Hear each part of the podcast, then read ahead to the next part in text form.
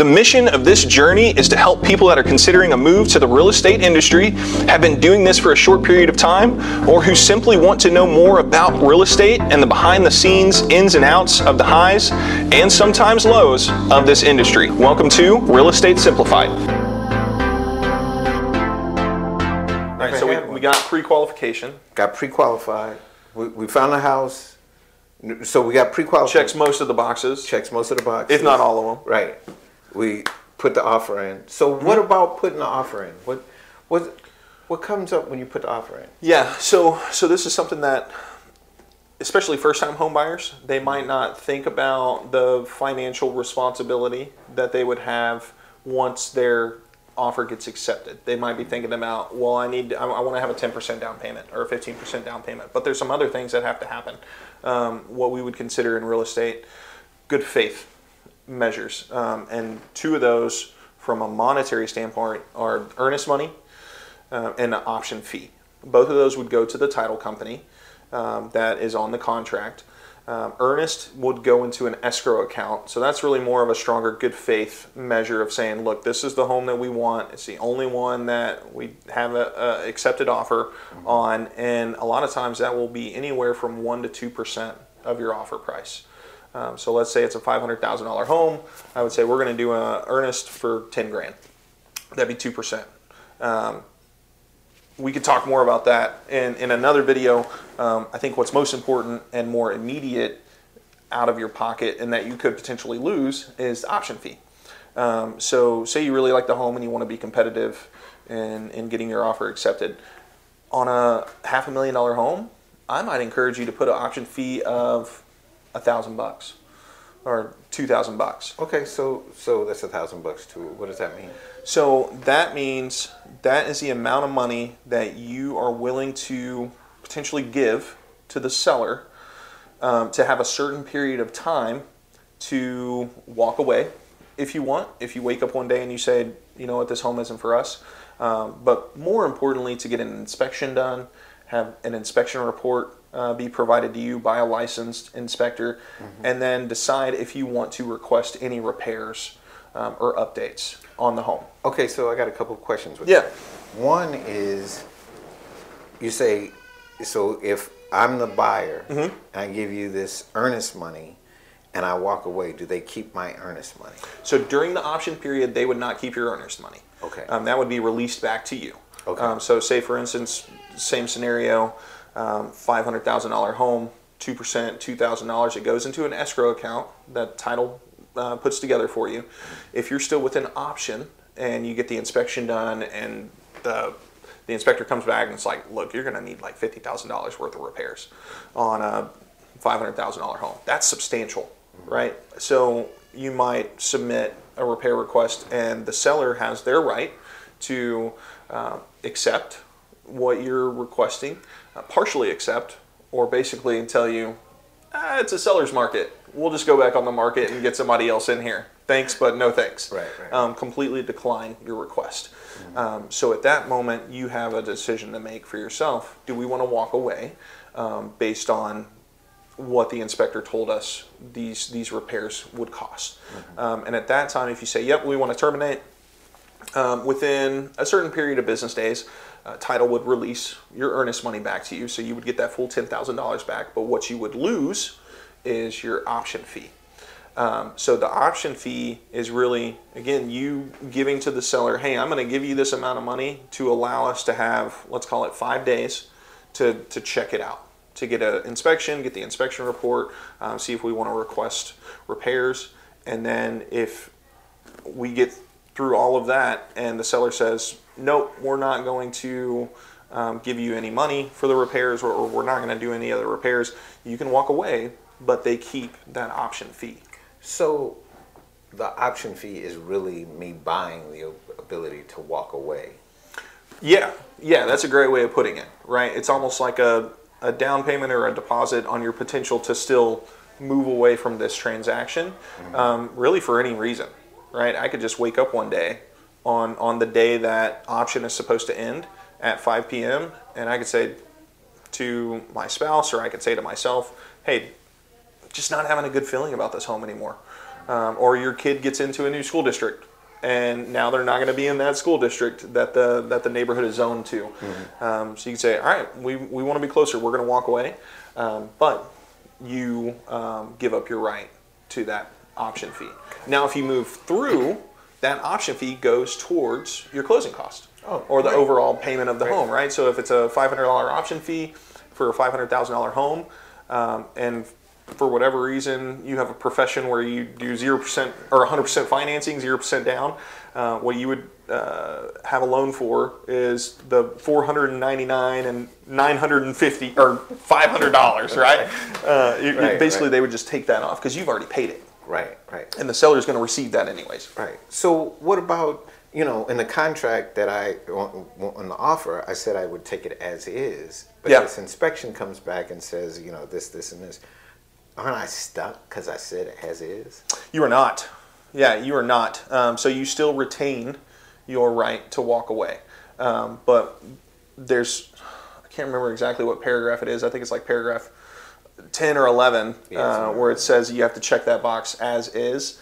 Uh, but what that basically means is uh, at this moment, I accept the property as is, but there's also still verbiage in there that says I retain my right to get an inspection done um, and that inspection has to happen within the option period. Um, and there is also some some flexibility with an option period. Say in this seller's market, you do an option period of three days, and something comes back on the inspection report about the roof, and you ask these sellers if they're willing to let you bring a roofer out and check it out, still within the option period, but maybe the roofer can't um, finish their evaluation until the day after option ends. You could then submit, or your realtor could submit, an amendment asking for an additional day. Now, both parties would have to agree to the extension, um, but that's fairly common. Would you have to pay more option money? It depends on the seller and it depends on the, the, the listing agent for the seller. Some people uh, will play a little bit more hardball with how much you have to pay for that. A lot of times it's you just add a dollar And you're going to pay an additional one dollar um, to the seller uh, to to be granted this additional day. Um, but it really is kind of case by case. Um, it's very similar to the non-realty item addendum, where maybe you, they say um, the fridge will stay, mm-hmm. and you write in there that the buyer will uh, purchase the fridge for zero dollars, um, and it just stays with with the home. Gotcha. Yeah. So it could be any amount of money, um, but you do have to put some sort of dollar amount in, in there. there. Gotcha. Gotcha. So what about the um, inspection? What is? How does that work? Yeah, so I have a preferred inspector. Um, a lot of realtors will have a preferred inspector um, that they use for pretty much all their buyer's agents, unless something comes up. Maybe they're out of town, vacation, um, double booked. You you set an option period of three days and they can't get it out for five days. Uh, that's common right now. Right, that's common right, right now. Uh, so what happens is they will check a number of things, um, all the way from pretty much the foundation to the roof, um, to the out exterior of the home to everything interior of the home, electrical, water. Um, if a fireplace is working correctly, um, if there are elevation differences, they are licensed to look at all facets of the property, mm-hmm. um, whether there's proper insulation, um, to whether or not there is water within the walls mm. uh, because they have infrared or they have um, kind of x-ray type of equipment that can look in and say oh yeah remember that freeze we had a week ago? Well there's a pin pin size leak in this pipe, and right now you can't see it because it's barely trickling out, but it's in all of the drywall, and they can spot it right in that exact spot because they have that type of equipment. They're licensed to do that. So typically, um, it will take anywhere from four to six hours, depending on the size of the home. But say an inspection is scheduled, licensed inspector comes out at 9 a.m. They'll be done around 1 to 2 p.m. Uh, what they will also do, if they're doing their job right, is they will invite the buyer out to do an inspection walkthrough. And they will show them all of kind of the yellow flags or the red flags that they would want the buyer to potentially request a repair on, renovation, or maybe a certain dollar amount mm-hmm. on uh, for the seller to agree to to to um, help them out or agree to say, yeah, we we will do that repair or we'll give you a certain amount of money to, to get that repair done. Um, so it could be anything from fixtures that are broken to a roof that needs to be replaced um, or something a lot more serious where it might be foundation or there might be uh, mold or water damage um, in certain areas of the home. Hmm. That's interesting. That, that's interesting. So, by getting that inspection, you can figure out what's wrong before you purchase the house. Correct. And and you're saying you still have the option to still purchase the house. You don't have to.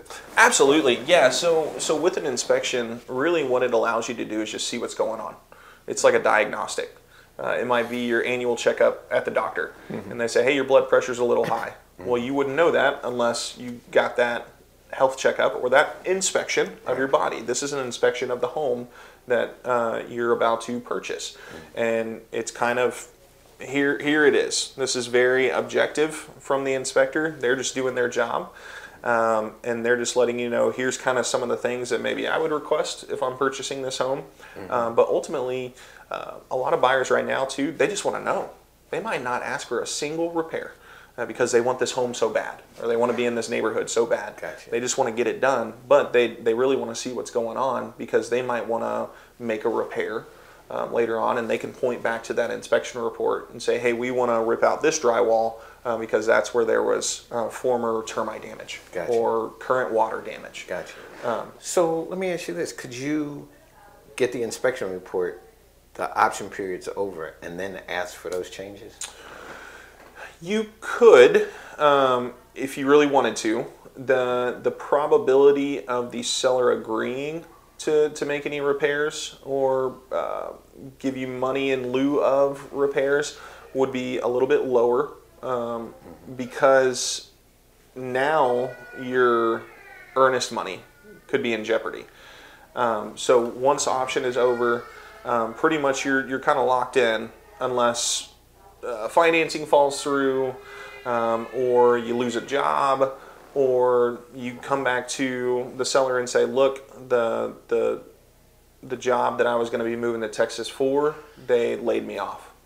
So now financing fell through. I, I can't afford this home, and I'm not even moving to Texas. Gotcha. Um, and they could say, all right, you know, we'll terminate and we'll go back on the market. Um, but pretty much the time that you want to ask for requests um, uh, or request repairs is going to be within that option window. Gotcha. Now there there are some situations where you know we had the the winter storm a couple mm. years ago, right. where uh, that wouldn't have been able to um, be seen right. during that inspection.